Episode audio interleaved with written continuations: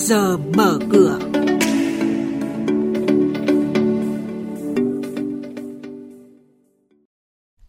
Thưa quý vị và các bạn, Ngân hàng Nhà nước quyết giảm tình trạng đô la hóa. Nhà đầu tư cá nhân cần cẩn trọng với trái phiếu doanh nghiệp. Tăng vốn ảo và những bài học là những nội dung sẽ có trong trước mở, giờ mở cửa.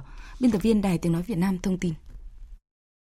Thưa quý vị và các bạn, nhà đầu tư cá nhân trước khi mua trái phiếu doanh nghiệp phát hành riêng lẻ cần yêu cầu tổ chức môi giới phát hành cung cấp chi tiết thông tin. Đây là khuyến cáo của ông Nguyễn Hoàng Dương, Phó vụ trưởng vụ Tài chính các ngân hàng và tổ chức tài chính Bộ Tài chính. Theo đó, nhà đầu tư không nên mua trái phiếu chỉ vì lãi suất cao mà chưa tìm hiểu kỹ về đặc điểm của trái phiếu và những rủi ro có thể xảy ra. Trong 8 tháng vừa qua, lượng cổ phiếu chào bán là hơn 129.000 tỷ đồng, lượng phát hành là hơn 117.000 tỷ đồng là con số rất lớn. Ngân hàng Nhà nước đang rất quyết liệt giải quyết tình trạng đô la hóa bằng việc chuyển quan hệ vay mượn sang mua bán ngoại tệ.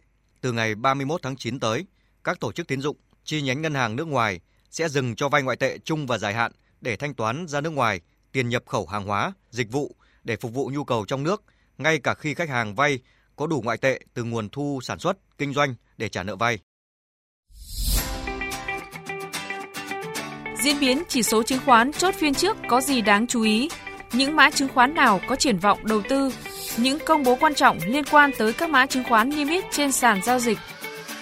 Chuyên mục Trước giờ mở cửa phát sóng lúc 8 giờ 10 phút trong thời sự đồng hành sáng từ thứ hai đến thứ sáu hàng tuần trên kênh thời sự VOV1 sẽ cập nhật những thông tin này. Trước giờ mở cửa trên kênh thời sự VOV1, thông tin thị trường tài chính, chứng khoán tin cậy, kịp thời, hữu ích.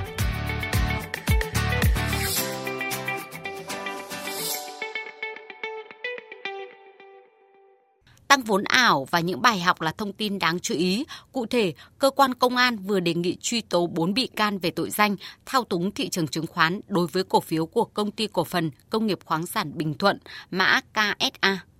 Một trong những doanh nghiệp bị phát hiện tăng vốn ảo nhằm mục đích làm giá cổ phiếu trên sàn, gây thiệt hại cho cả ngàn nhà đầu tư. Nhận diện nguy cơ doanh nghiệp tăng vốn ảo sẽ giúp nhà đầu tư phòng tránh được rủi ro. Công ty cổ phần tập đoàn Đức Long Gia Lai, mã DLG vừa công bố bổ nhiệm ông Trần Cao Châu vào vị trí tổng giám đốc thay ông Nguyễn Trung Kiên. Đây là hoạt động nằm trong chiến lược cơ cấu quản trị nhân sự cấp cao nhằm đảm bảo sự phát triển nhanh và bền vững của DLG.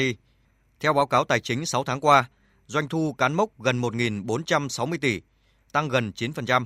Đây là doanh nghiệp đầu tư các dự án BOT giao thông và các mặt hàng nông nghiệp như chè, cà phê, cao su cũng đang chịu ảnh hưởng từ thực tế, kinh doanh trong bối cảnh nhiều khó khăn hiện nay công ty cổ phần thép Pomina mã POM sẽ phát hành hơn 36 triệu cổ phiếu để trả cổ tức cho cổ đông hiện hữu trong quý 4 năm nay, tương ứng tỷ lệ phát hành là 15%. Nguồn vốn phát hành lấy từ lợi nhuận sau thuế chưa phân phối theo báo cáo tài chính kiểm toán gần nhất hơn 526 tỷ đồng. Vốn điều lệ sau phát hành sẽ tăng từ hơn 2.400 tỷ đồng lên gần 2.800 tỷ đồng. Về kết quả kinh doanh vừa được công bố, POM đạt doanh thu thuần hơn 6.000 tỷ tỷ đồng. Trên thị trường chứng khoán, giao dịch khối ngoại là điểm nhấn tuần qua khi họ mua dòng 340 tỷ trên toàn thị trường. Trong đó, khối ngoại mua thỏa thuận 295 tỷ đồng AST. Nhóm chứng khoán, ngân hàng, dầu khí, dệt may, giao dịch vẫn khá ảm đạm. Ở nhóm Blue Chip, VIC, VHM, MSN, VCB đều giảm điểm là nguyên nhân khiến thị trường chưa thể hồi phục. Thanh khoản thị trường khá cạn kiệt với giá trị khớp lệnh 3 sàn phiên cuối vỏn vẹn 2.300 tỷ đồng.